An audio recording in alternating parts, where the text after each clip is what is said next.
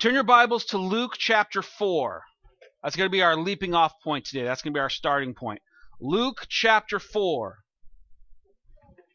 As you turn to Luke chapter 4, today's sermon in our series, Holy Ghost, the God you never knew, we are in part 6, and we're going to talk about how God equips us. When I was a kid, I played Little League Baseball. Anybody here play Little League Baseball? They took one look at me. Catcher! I hated it. You know why? Because the catcher's got to squat for like the whole game. Like if he's not, if he's not, you know, sitting on the bench waiting to bat, he's out on the field, but he's up and down and up and down and up and down. And you have another kid who has no aim or control hurling baseballs at you. A lot of fun, right? But to keep you safe, what do they do? The team, a good team, will equip you. They will give you a chest protector, shin and, and, and knee protection, and a big a big face mask and helmet to protect you, and a glove that is so much thicker than everybody else's because you're going to be catching a ball. Even for a tiny kid to throw a 30, 40 mile per hour fastball doesn't sound very fast, but when you're on the receiving end of that ball, all the extra padding in your glove is really appreciated. And so, being equipped for the job that you either were volunteered for or that you have stepped up into uh, makes all of the difference. You try to go and be a catcher without that equipment, it could end badly. You can break a finger, you can get hit in your knee, you can get hit in the head if you don't have a helmet, things like that. We must be equipped to do the job that we've been called to do. Here's the good news. Here's the big overarching theme. If you hear nothing else today, this is what you need to hear. Jesus has called you to do a work, and he has equipped you to do it. See, I've had various jobs in my life, and there are times where people hire you and they just expect you to know what to do. They just expect you to know how to run this or run that. Very little training, very little expertise shared with you, and you're just expected to figure out what to do. And at those times, I hated those jobs, but the jobs where they would train me up, give me the equipment that I needed, supply, you know, things like steel toe boots and things like that, I could do a better job. Because the Holy Spirit is either uh, misunderstood or we don't know Him at all, we, we forget that the Holy Spirit equips us to do the work God has called us to do. Some of us feel that we have to do this great work for God from our own power, from our own reserves, by our own finances, by our own uh, uh, uh, mental state, in our own physical power. And and most Christians who endeavor to, to serve God like that burn out and they burn out fast. They end up becoming a casualty and for some, they never recoup. For some, they get so burnt out, they either abandon the church or, or they're shell shocked. They could just never, they, they, they can't handle the responsibility anymore because they have endeavored to do something in their own power. So today we need to be reminded not only that Jesus, through the Holy Spirit, equips us to do the work He's called us to do, we need to be reminded what is that work? Well, what does that mean? He's he's equipped us to do good work. We know what the cliche things are giving and loving and, and, and serving and finances and all that. But specifically, what are we called to do? What's my job? What's my part? Here's the good news even Jesus was equipped by the Holy Spirit. Let that be a comfort to you today. Luke chapter 4, verse 18 says this to set the stage a little bit, Jesus is standing up in the synagogue. He's just come from, according to the chronology of Luke in the Gospel of Luke, he's just come from the wilderness of temptation. He's been tried by Satan three times after 40 days of fasting, and he has now come out from that. Before that, he was baptized by John the Baptist. And so this progression has led, and now here he is on a, on a Saturday morning in the, in the synagogue on a Sabbath getting ready to preach to the people. He stands up, he unrolls the scroll of Isaiah. And in Luke chapter 4, verse 18, Jesus says this The Spirit of the Lord is upon me, because he has anointed me to proclaim good news to the poor. He has sent me to proclaim liberty to the captives and recovering of sight to the blind, to set at liberty those who are oppressed, to proclaim the year of the Lord's favor. You don't get the tail end of that prophetic word that Jesus is quoting without the very beginning. The Spirit of the Lord is upon me. He has anointed me to proclaim good news. Church, our responsibility as we step up to be Christians, as we follow Jesus by faith, we are stepping into this same responsibility. Now, it's God's job to make it happen, but we too are going to proclaim the good news. And we need to be equipped by God, by His Spirit, to be able to do that and to do that well. I believe that in every person there's some capacity to have a, an example to, of how to give. We see people who are atheists, we see people who are Buddhists, we see people who are, are Muslim who give, right? They, they are somewhat loving, right? But we don't see them loving in the name of Jesus, and we see that loving come to an end. We need a power that's outside of us to penetrate us and work through us. Here's the big misconception about every, almost every world religion, philosophy, what have you, that you will come across, that you must focus inward on yourself, that the power lies within you Follow your own path. Follow your heart. Find your center. When we take Ethan to uh, the hospital, they have an interfaith chapel, and we've gone in there a few times. And off to the side, they have this thing called a labyrinth. And the idea is you walk this this big brightly colored circle till you find the middle, and somewhere in that you find yourself. Um, it just sounds like you're walking in a circle to me. And really, what it's doing is it's taking your focus off of Jesus and placing it back on you. Church, anything that takes your focus off of Jesus must be crucified. And then you must begin to see everything through Jesus. You might be saying, well, well, Pastor Tony, I have children. What do I do? You see them through Jesus. You don't see them in front of Jesus. You see Jesus and then them through that. In that way, you will be able to love them and serve them and raise them the way that God has called you to. If you get it the other way around, you will set up an idol. And someday God's going to knock down that idol and it's going to make you very mad and very hurt and it's going to break you, and that's sort of the point. Jesus was anointed. He the Bible says he emptied himself as he came from his heavenly throne to this plane that we live in. He emptied himself and the Father sent the Holy Spirit to empower him to proclaim the gospel of himself. The very power that Jesus had to proclaim and do the things that he did is the same power that resides in us. Now, some folks get so enamored and enthralled with the gift that they neglect the giver. The highest and best use of your gift, whatever God gives you, is to be used to worship the giver of that gift. So today we're going to talk about being equipped. Turn to 1 Corinthians chapter 12. Chapter 12 will be right in verse 1. Just get right to the beginning of that chapter. Verses or excuse me, chapters 12 and 14 of the book of 1 Corinthians are enormous when it comes to spiritual gifts. And over the next coming weeks, we're going to be kind of planted in that area more or less uh, as we finish out this sermon series chapter 12, chapter and some in chapter 13 and chapter 14 are not just about what gifts we get, it's how we use those gifts, why we are given those gifts, how to identify those gifts, how to flourish in those gifts. So, 1 Corinthians chapter 12 verse 1, are you ready? All right. Nobody said anything. That's okay. Now, concerning spiritual gifts, brothers, I do not want you to be uninformed. You know that when you were pagans, you were led astray by mute idols, however, you were led. Therefore, I want you to understand that no one speaking in the Spirit of God ever says Jesus is accursed, and no one can say Jesus is Lord except in the Holy Spirit. Now there are, now there are varieties of gifts, but the same Spirit, and there are varieties of service, but the same Lord. And there are varieties of activities, but it is the same God who empowers them all and everyone.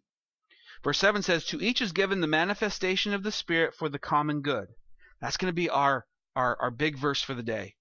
Verse 8 says, For the one is for to one is given through the Spirit the utterance of wisdom, and to another the utterance of knowledge according to the same Spirit, to another faith by the same Spirit, to another gifts of healing by the one Spirit, to another the working of miracles, to another prophecy, to another the ability to distinguish between spirits, to another various kinds of tongues, to another the interpretation of tongues. All these are empowered by one and the same Spirit, who apportions to each one individually as he wills. Verse 11 is a big verse. Okay, just as a side note, there are, there are some strains of Christianity that will tell you that you can pick and choose the spiritual gifts that you want. They, they kind of preach a, a spiritual buffet, if you will. You know, you want a lot of this, take it. You don't want any of that, you don't have to take it. Just take whatever you want. Or they'll teach that you can learn how to do these things. You want to prophesy? Come to my prof- prophetic class and I'll teach you how to prophesy. You want to speak in tongues? Come to my class. I'll teach you how to speak in tongues. You want to be empowered by the Holy Spirit? Come to my class. I'll teach you how to be empowered by the Holy Spirit. Paul says through the power of the Holy Spirit that the one who gives the gifts gives them according to his will. God has a specific plan and purpose for the gifts he gives you. Now, because we're in church, generally, we are not just focused on the individual, we're focused on us collectively. We are called the body of Christ. We all have a function and a position. But today, we're going to look at ourselves just a little bit more than we usually do. We don't want to be dangerous with that. We don't want to do it to a fault, but we do have to look at ourselves from time to time. To follow the, the golden rule of loving one as you love yourself, at some point you've got to love yourself. Amen. You've got to see yourself. You've got to know yourself. The flaw is when you become so self-centered that Jesus becomes an afterthought, and we don't want to we don't want to go off into that territory. So my first question to you today, and there'll be a series of questions. What has God called you to do? If you're a Christian today, God has called you to do something. There are no wasted followers of Christ. There are no disciples of Jesus who are called to do nothing. Now, there might be some who are called to do um, what we would consider lesser jobs, less important jobs. There might be some who are called to do the things behind the scenes that, that maybe we never know happen. Um, for example, uh, Gladys is one of our, our deacons here at the church. She's a deaconess. Henry is a deacon here at the church. You may not know that, but they are. And one of the things that they are called to do and that they've stepped up into is praying on my behalf. They, I know that week in and week out, I have them praying for me. That's part of their responsibility. You guys never see that. Nor do they go around wearing a shirt saying, I pray for Pastor Tony. It's my job. Look at me, everybody. That'd be a long shirt, by the way. But that's what they are called to do. It's behind the scenes. You know, they, they, they don't flash it and they're not they're not heralded as some big hero for doing those things. It's behind the scenes. Many of the things that we do in church are going to be behind the scenes. You know, when somebody washes dishes in the back, when somebody sets up coffee in the back, when the children are doing something in the back and the children's teachers are doing something, we don't see a lot of those things, but we see the fruit of them. We see the result when we see our children learning about Jesus. When we walk into a clean kitchen or we enjoy a cup of coffee, we see that somebody has done something. Everybody, everybody has been called to do something. What is your thing? What have you been called to do? Um, this this one question should be both oh, what's the word I'm looking for? Glorious and wonderful. God, God has given me gifts. Oh my gosh! You mean it gets better? I've been forgiven and I get stuff. Like this is really a great. I gave my awful life to Jesus. I died to myself that I might be raised up in the newness of Jesus, and I get stuff. This is a good deal. But it's also a place where we have to be careful because pride likes to hover in this little place right here. You know, there for every for every person who receives gifts, uh, if pride is there, they always want the one the, the gifts that are always seen. And it's not that you might not be called to do that, but if you're being motivated by pride to be seen, to be celebrated, you're going to end up hurting yourself and a lot of other people. And so we have to be cognizant. Pride might be there. I have to make sure, I have to let the Holy Spirit hold me in check. Why do I want to do this? Is it pride? Is it the wrong reason? Or is it that God has called me to do this? Here's a really good test. If you feel God, God has called you to do something, should He take that away, how would you react? If He were to take that away, would you throw a fit? Would you have a tantrum? Would you yell at somebody? Would you call the pastor and ream him out because you've been taken out of that position? Then I, I can assure you that that place may not be where you're supposed to be and you've made an idol of it. But if one morning you wake up or you get a phone call or something happens where you're removed from that position and you say, you know what, Lord, your will be done. That's, that's probably where you were supposed to be. You didn't make an idol of that place. You didn't worship the position. You worship the one who put you in that position. And so we've got to be careful that pride doesn't enter in and mess everything up. Because there's nothing wrong, uh, no, excuse me, nothing worse than a leader filled with pride. A leader in any capacity. Somebody who vacuums in pride, bad, bad. Just ugly, not good. Nobody wants, nobody wants to be that guy. And so we've got to hold pride in check. But what have you been called to do? 1 Corinthians chapter 12 verse 12 says, "For just as the body is one and has many members, and all the members of the body, though many, are one body, so it is with Christ. For in one spirit we were all baptized into one body, Jews or Greeks, slaves or free, and all were made to drink of one spirit." We all we all are a part of this body. Paul uses this this metaphor or analogy that that the church is like a body. Jesus is the head. He, he, he makes all the decisions. He has the vision. He's the one who speaks. And we get to be everything else. We get to be the hands, the feet, the legs. We get to be the shoulders. We get to be all these different things. And we can't have bodies that are all arms.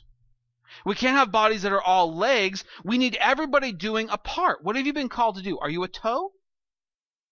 Are you are you an ankle? Are you a leg? Are you a are you the hands of Jesus going and serving somebody? What is your calling? What is it? And that's one of the things that I uh, you know, one of the many things that I can't do. I can't I can't tell you this is your job.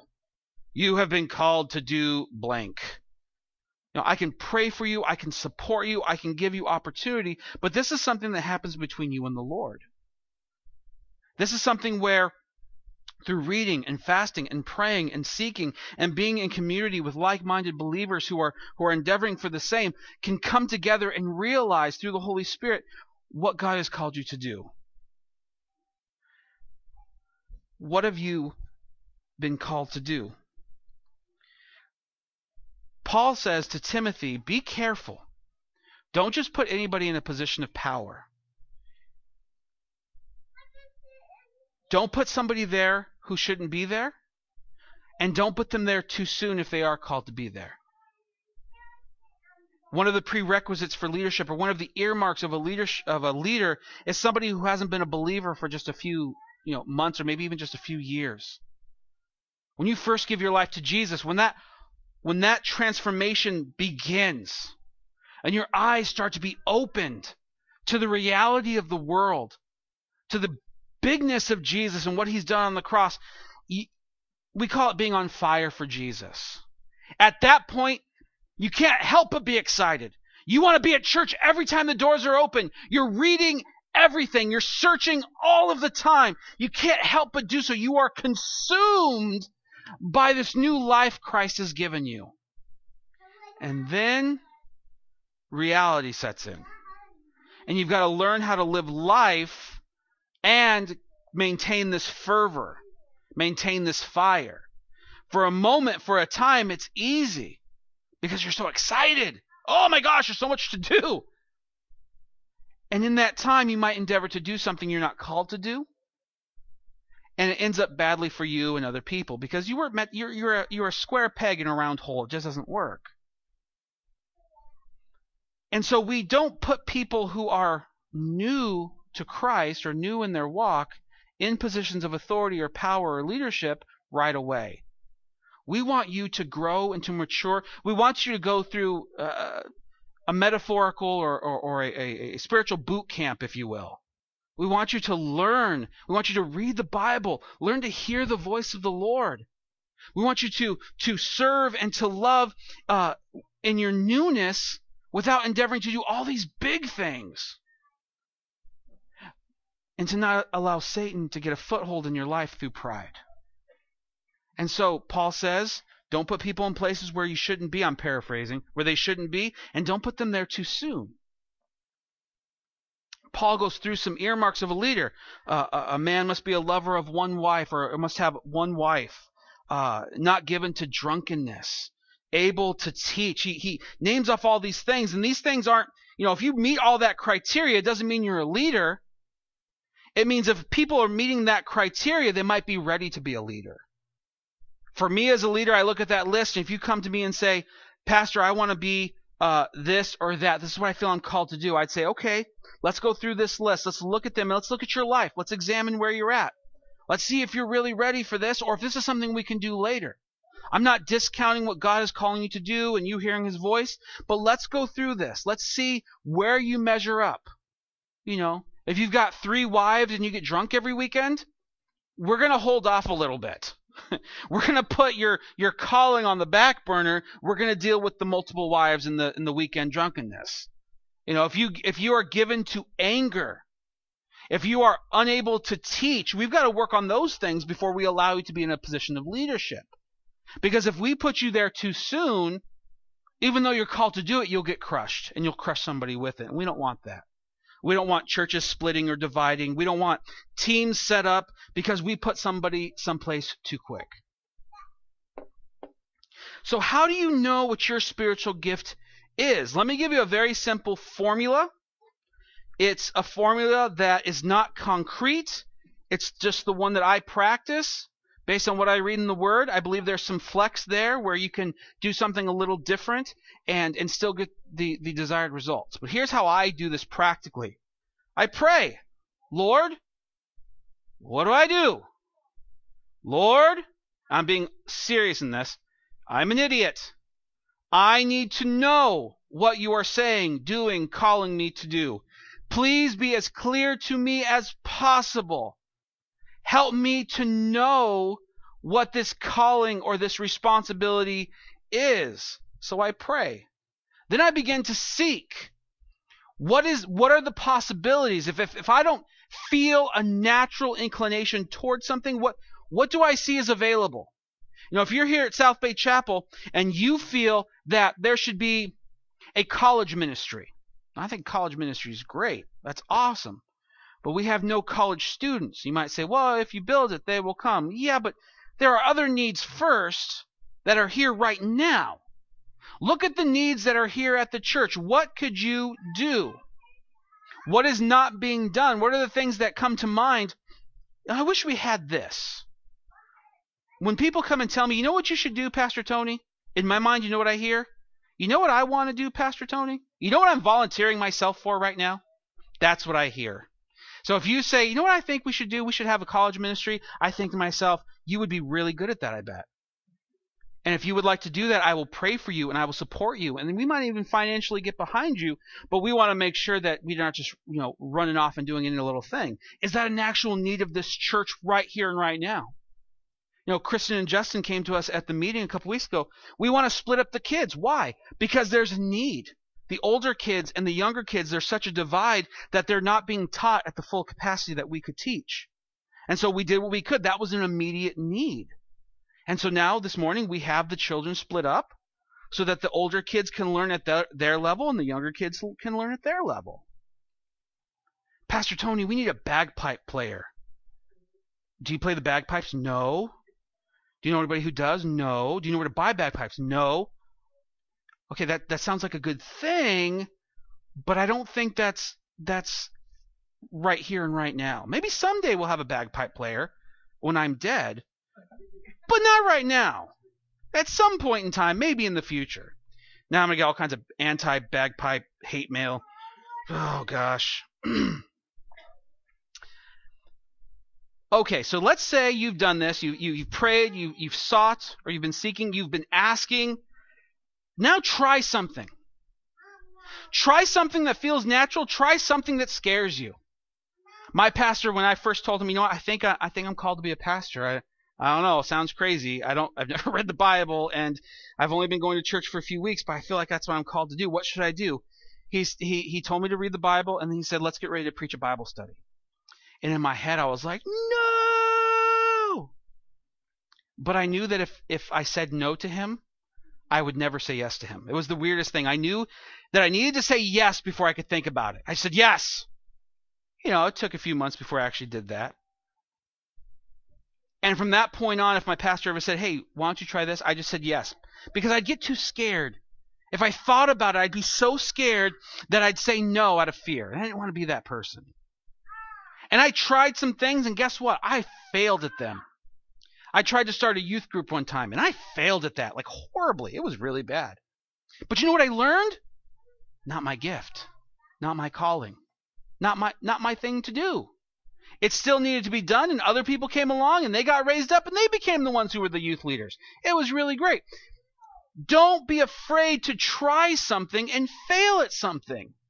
Failure is not the worst thing. Never trying is the worst thing. Well, Pastor Tony, I don't know how to I don't know how to do a Bible study. Yeah, let's fail at it a few times. Guess what? Eventually you'll get it right. I failed at preaching and teaching, I kid you not, for about 8 to 10 years before I felt comfortable. I'm not saying I've reached some plateau where I can just preach the dickens out of anything. What I'm saying is is now I feel like I'm in a place where I'm not intimidated or scared. I can rely on the Holy Spirit more than I ever had. First 8 to 10 years? Oh, it was horrible. Poor people who endured that. My gosh, pray for the people who heard me in those first 8 to 10 years because they're probably still recuperating and trying to figure out what I was actually saying. And then repeat the process pray and ask and seek and try and fail and repeat. Because eventually you will find something that is right. You will find that thing. You will go through the process and you will eliminate the jobs that you, you gravitated towards for pride. You'll, you'll alleviate the ones that looked flashy and thought they'd be fun. And you'll get to the ones that you're actually called to do. You'll get to the ones where this is what Jesus made you for. I guarantee you, if you get to that place, you will be filled with a joy that I cannot describe to you. To know that you are doing what God has called you to do, it fills you with an inexpressible joy. That not only are you doing what you're called to do, God has called you to do something. Not because you're worthy, not because you're perfect, not because you haven't failed, not because there's not anybody better who can do it, but because He has chosen you to do it. It's a glorious experience. But let's say you're in the time period where you don't know yet. Specifically, what you are called to do as a Christian. You know, we all go through those times. What, what's my part? I don't know. I've been doing what Pastor Tony said. It's just not taking. What do I do? All of us as Christians, whether you're a pastor, whether you sit in a pew, whether you serve or you're sitting, everybody has something they've been called to do in general. These are the same tasks that I have, that you have, that we all collectively have. None of us are free of these responsibilities. They are in general what we've been called to do. Here is a short list of some of those things. Please write these down and refer back to them when you're feeling lost, when you're feeling as though you've never been called to do anything, Jesus doesn't love you. These are the types of things that Jesus has called you to do in general with the rest of us. Number one, Pray, rejoice, and be thankful. It's a three for one point. It's a very good point. 1 Thessalonians 5 and 16 says, Rejoice always, pray without ceasing, give thanks in all circumstances, for this is the will of God in Christ Jesus for you. For you.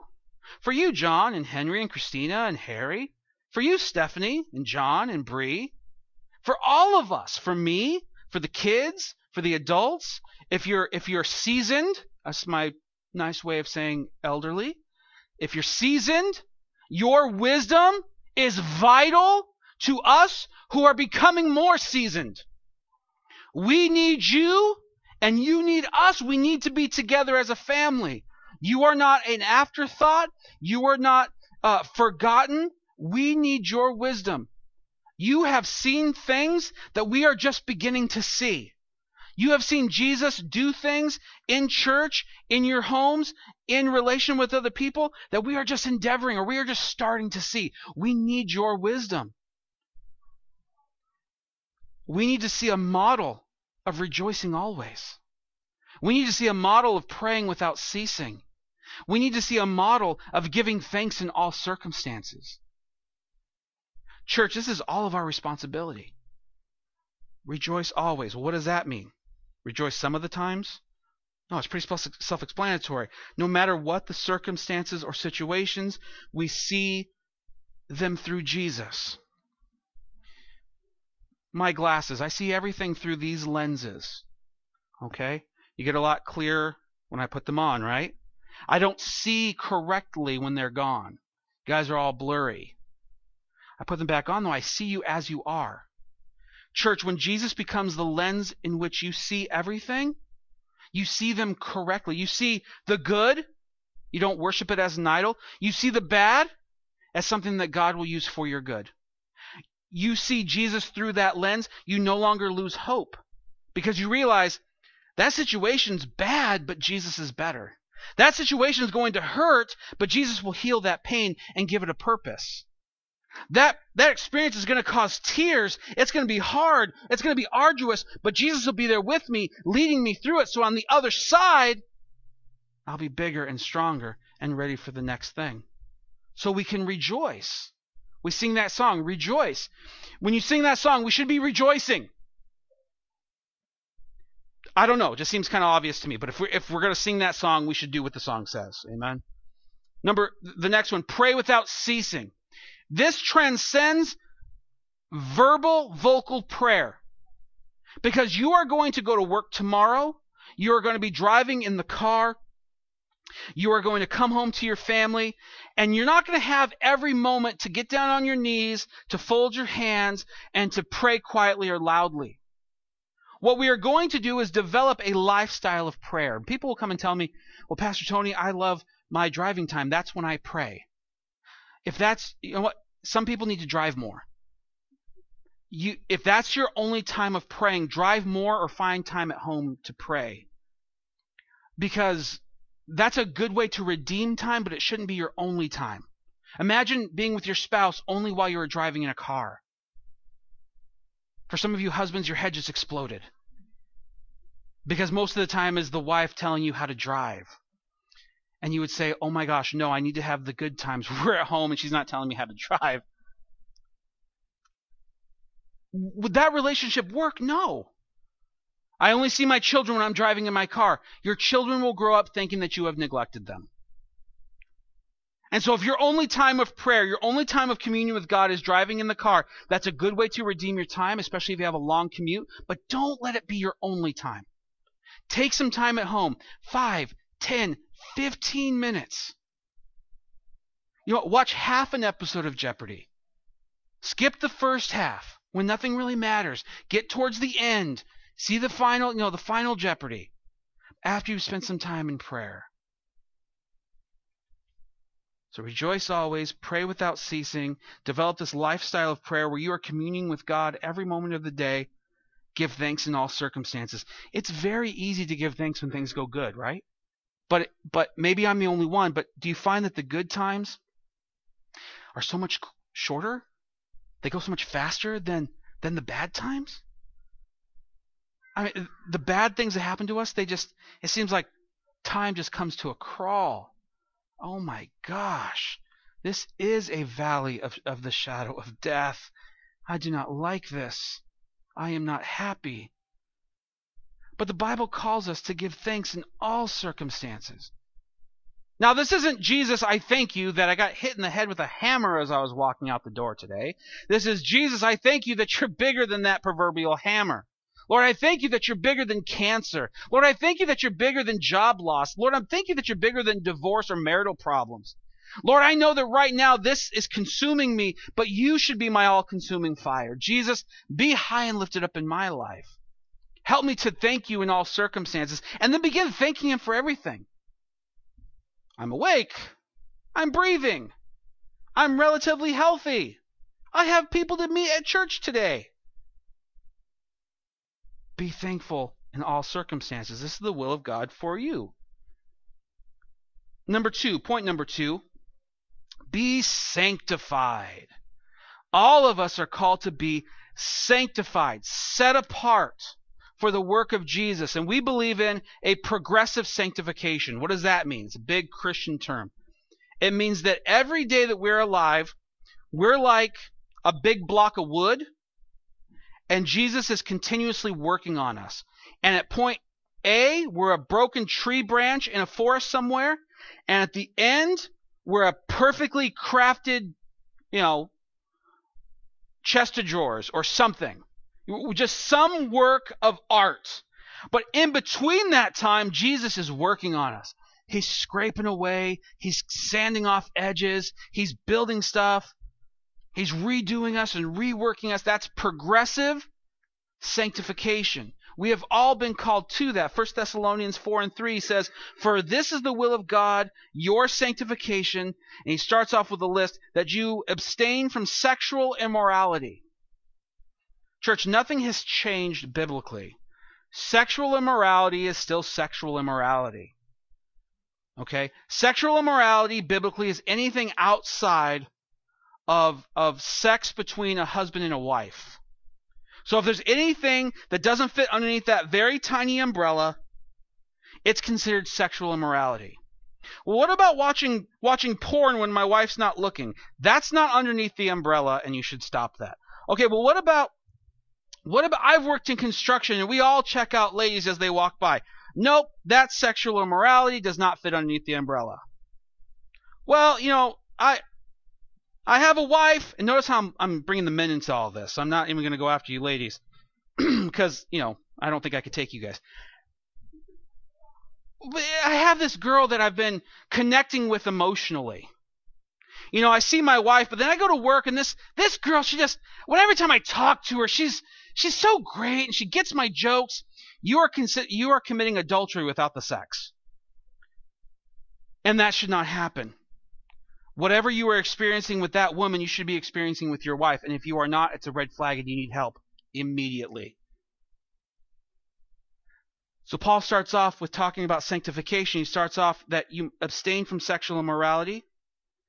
Continuing in verse 7 For God has not called us for impurity, but for holiness. Therefore, whatever, dis, uh, whatever, whoever disregards this disregards not man, but God, who gives his Holy Spirit to you. Which leads us to point three God progressively sanctifies us, but He's called us also to holiness. Not a holiness that leads to self righteousness, not a holiness that makes you full of yourself or dependent on yourself, but the holiness found in Jesus. You pursue Jesus, not holiness. You get Jesus, you get His holiness. When we stand before God one day, we won't stand in our own holiness. We'll stand in Jesus's, His perfect holiness. That's what we've been called to. Not self righteousness, not religion, not ritual, but the holiness found only in Christ. Number four, and this isn't the last one, but it's the last one for now. We've been called to make disciples. Matthew 28 and 19, we call this the Great Commission. Your Bible has a little heading. It says the Great Commission. Go therefore, verse 19 says, Go therefore and make disciples of all nations, baptizing them in the name of the Father and of the Son and of the Holy Spirit, teaching them to observe all that I have commanded you. And behold, I am with you always to the end of age. Discipleship is, is this endeavor to pursue Jesus and help others do the same. Discipleship is is mentoring, but not only mentoring. Discipleship is is being in community, but not only being in community.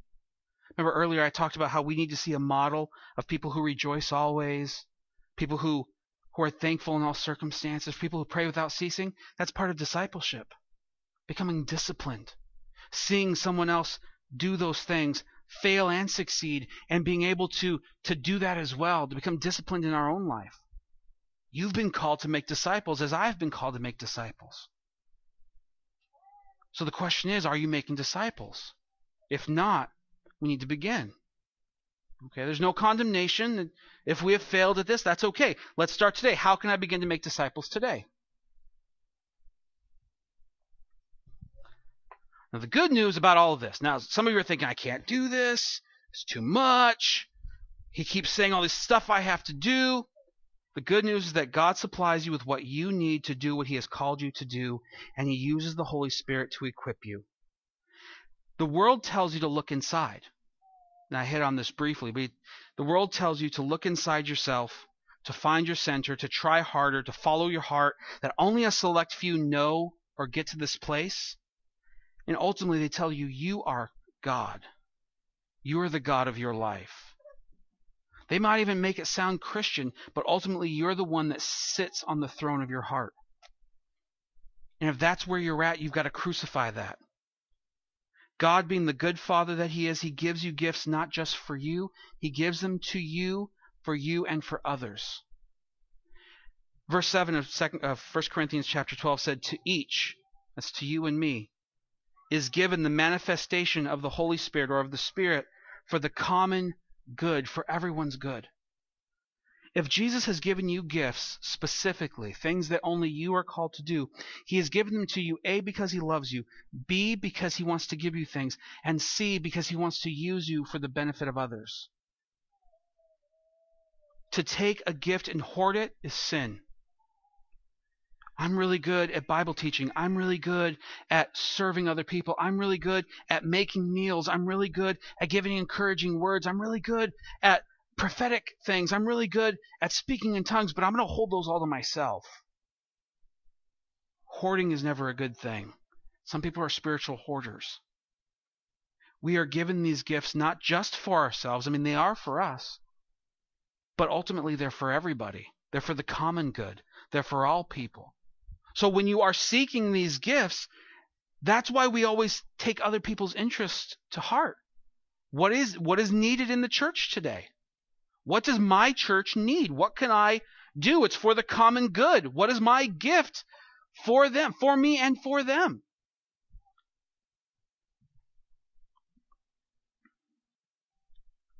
It's really hard. There's always an imbalance in church. As you get if you if you imagine church as a wheel and as you get closer to uh, leadership, as you get closer to the day to day operations and, and, and people and who they are, you start to see things that you wish weren't there. You'd say, people shouldn't do that in church, and I would agree.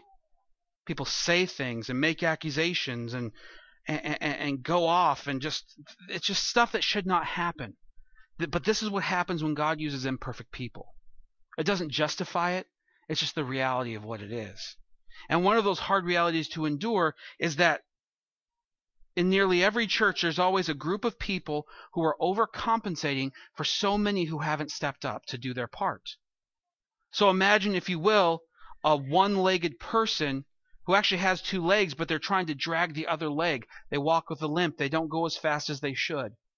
Sometimes churches don't grow not because they aren't preaching the gospel. It's not because they're not uh, right with the Lord. It's because there are people who have not stepped up into that place where they should be. They have not even they have not even taken that first step. They've been either either foolish, I tend to believe they're just petrified to do anything or to do the wrong thing or or to look foolish. And so what happens is those who step up have to compensate for those who have not. And that makes it very difficult in church sometimes. And that's not fun, and you can't preach on that, but it's the reality of what it is. So we've been equipped. I, I, all this morning, as Pastor Ben was leading worship, I'm thinking to myself, what am I going to preach? What am I going to say? What am I going to do? Oh my gosh, it's almost time. He's he's on the last song, and I, I just constantly am being reminded that God has equipped me to do this part right here. It has very little to do with my expertise because I have very little. It has very little to do with my uh, good talking because I just don't have good talking. Um, it has very little to do with my education, has very little to do with my reputation, has everything to do with Jesus and what he wants to do. Because I have been equipped and you have been equipped. But what is the job of all jobs? What is the calling of all callings?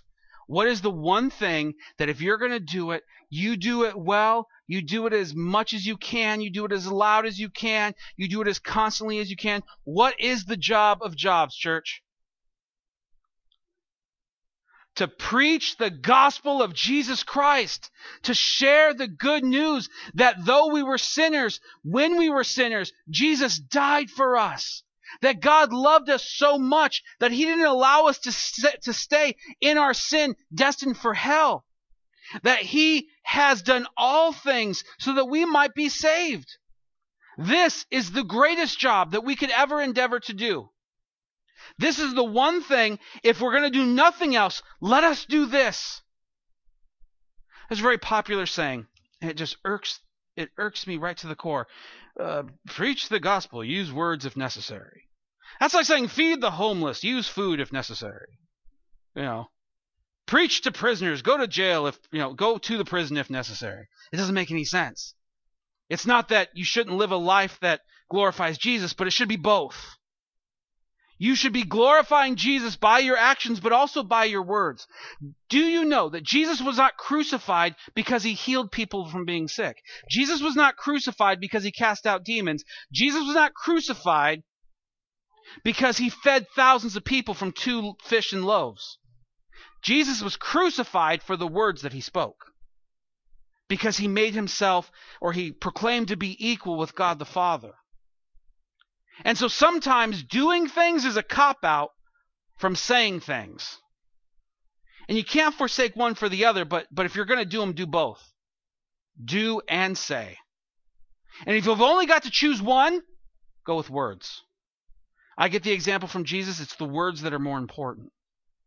And they can be backed up with actions, but the words are what's going to cut to people's hearts when Peter got up and preached in Acts chapter 2, it says they were cut to the heart. They weren't cut to the heart because they were given to the food bank. They weren't cut to the heart because they were so uh, uh, loving and kind. They were cut to the heart because Peter proclaimed the gospel of Jesus. This is the job of jobs. In Mark chapter 16, Verse 15 it says, And he said to them, This is Jesus, Go into all the world and proclaim the gospel to the whole creation. Whoever believes and is baptized and will be saved, but whoever does not believe will be condemned. And these signs will accompany those who believe. In my name they will cast out demons. They will speak in new tongues. They will pick up serpents with their hands. And if they drink any deadly poison, it will not hurt them. And they will lay their hands on the sick and they will recover. And most people read verses 17 and 18 and say, Oh my gosh, snakes and poison and healing and demons and ah! You don't have, you don't have 17 and 18 without 15 and 16 if we don't proclaim the gospel, if we don't preach to the world, if people do not believe, the, the other part doesn't matter. If people are healed of the sick and uh, healed of being sick and they don't believe in Jesus, they'll go to hell a very healthy person. And that does nobody any good. Jesus can and does heal, and he will heal people who do not believe. I've seen it happen. But that's not the end of all things. The end of all things is to be healed of our problem with sin. And the good news is that we're all on a level playing field there. All have sinned and fallen short of the glory of God, Romans 3 says. We all need the gift of salvation. We all need to be saved. So here's your challenge today. You know, it's going to snow this afternoon. It's supposed to snow all day tomorrow. You're not going anywhere except for work. You're going to have a lot of time to spend at home Instead of finding busy work, instead of finding things to occupy your time, why don't you spend a good chunk of time over the next couple of days asking yourself some really hard questions, asking God some really hard questions? Start by praying.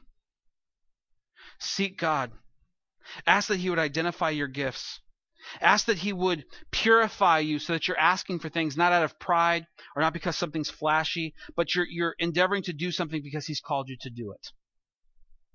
Make a decision or a choice. You know what you're going to do.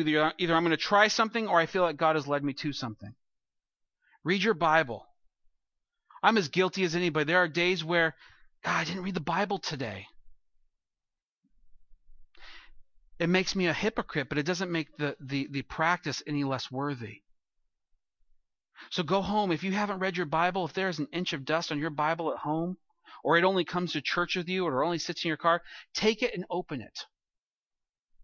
Do yourself a favor, read a paper Bible. Not on your phone, not on your iPads, not on the computer, because because I find that my text messages still don't go to my Bible, to to my paper Bible. You know, the games and the notifications don't come through that. And if I'm seeking just a little bit of solitude, having my phone present is going to obliterate that. So get yourself an actual paper Bible. Husbands, make time for your wives to go read the Bible. Wives, make time for your husbands to go read their Bible.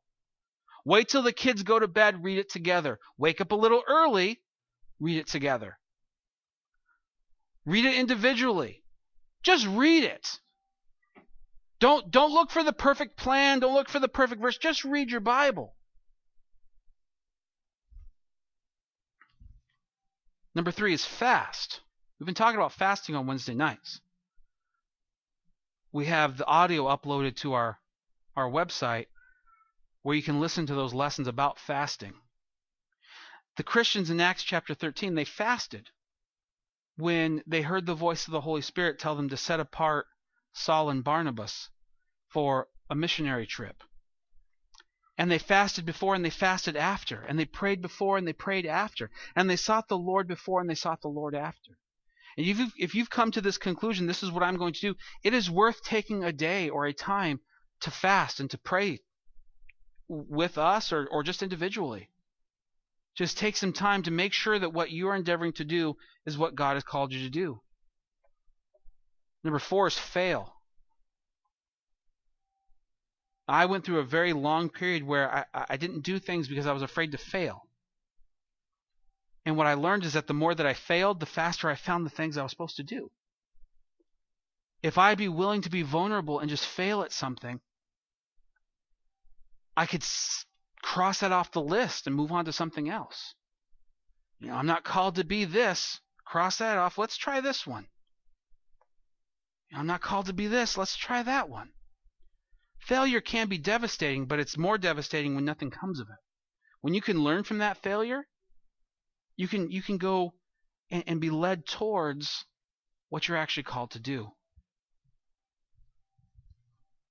Number five is be in community. What does that mean? That's like the one of the latest Christian buzzwords. It's actually on its tail end, probably probably losing its steam. But, but what it means is going to church. What it means is is going to Bible study. What it means is is having friendships outside the walls of these churches, uh, of this church or any church. To go have coffee with folks. Ladies going and getting uh, manicures and pedicures together. You know. Spe- you know, some of you might be saying right away, like, I don't, I financially I can't do that. I know those things are expensive. Talking of gifts and callings, there are some people who are who have been gifted financially, and for you, it's your job to take people like that. Say, hey, I love you. Can I take you to go get a pedicure? Now, most moms will say, oh, no, can't, blah, blah, blah. You're going to have to fight them for it a little bit. Maybe not all moms, but some moms. But I guarantee you there's some moms out there who need that.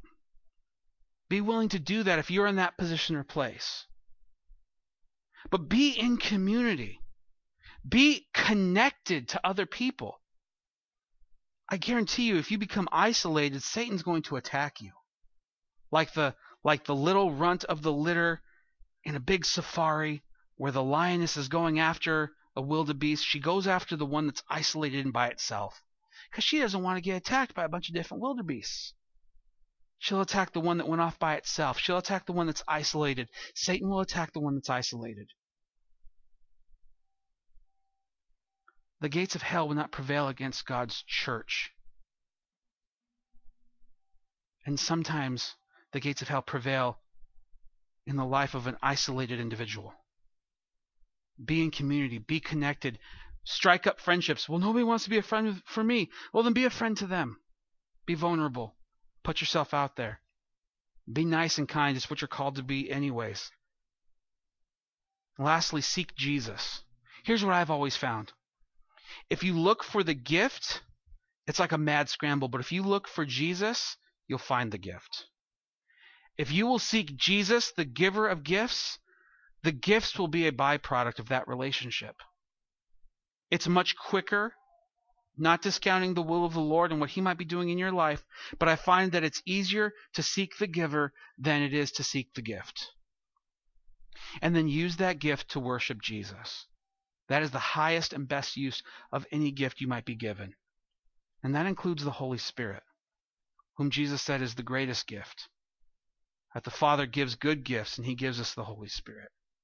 So I want to pray with you. For some of you, this is a really hard message because you've been seeking gifts. For some of you, it's hard because, well, you're filled with false pride and you're not worthy to have a gift. Well, that's, we got to get rid of that. Some of you uh, really want the, the high profile gifts, but don't necessarily want the one you're probably called to, which is less high profile. Some of you uh, might be stuck in a place where you shouldn't be, but now you don't know what to do. And some of you don't even know where to begin. And we want to help all of you. Jesus, all of these things I've said today is for all of us. If you are a believer in Jesus today, then this is for you. If you're not a believer in Jesus today, well, this is your day to believe in Jesus. So let's stand. Where's Ben? Ben, oh, you have a baby. Well, bring her up. I'll hold her. You play guitar, and I'll and I'll hold her. Let's pray together. I want to pray for you. I want to pray that you would find the gifts that Jesus has called you to do, the things that He's called you to do, that you'd be able to identify what those are. Let's pray together. Jesus, what a glorious thing that you have not only that you have not only saved us, that through faith in you and your cross that we have been forgiven, but Lord, that you give to us. Lord, in all of this, I have read nothing or proclaimed nothing that we must do before you give us gifts. For many of us, Lord, those gifts lay dormant. They, they just, they are things that we have and we don't even know they're there. Jesus, I'm praying today would be the beginning of this path of, of finding what these gifts are. That we would begin not only to experience them for ourselves, but use them for others, to serve others, and ultimately proclaim the name of Jesus. And Lord, we all fail at that. There are times where we should speak and we are silent. There are times where we are silent and we should speak. There are times where we should go and we stay, and vice versa. So, Father, I'm asking not only for forgiveness, but that you would lead us as we confess our sins to you, as we repent of our sins, that Jesus, you would have mercy on us, that you would even have the mercy to allow us to fail at doing the things that maybe we want to do but aren't called to do. And Jesus, may we be people who even if we stood before you and said we failed at everything, may it be failure in trying to serve and love and be kind. May it not be failure of getting up, may it not be failure of, of trying new things, but, but I would rather, Lord, fail at trying to serve somebody than never do anything at all. So, Father, I pray for your people. I pray for every person here today that you would begin to highlight and identify those gifts that they have that you're ready to begin unfolding for them and for this church. We give you the praise today, Jesus. There are people who have never given their life to you. If this is a day where this is this is the day, this is the time where you have penetrated their heart and it's time to forsake their old life and give and, and take up the new life you have for them. Jesus, may, may you do that today. Father, if we are people who are just we're backslidden, we're we've walked away, we've forsaken you. But Lord, we know today's the day we come back. I pray today would be that day. That we'd find your open arms, that we'd find your loving embrace, and give our lives to you. Jesus, we love you. In you we find our only hope. In Jesus' name we pray. Amen.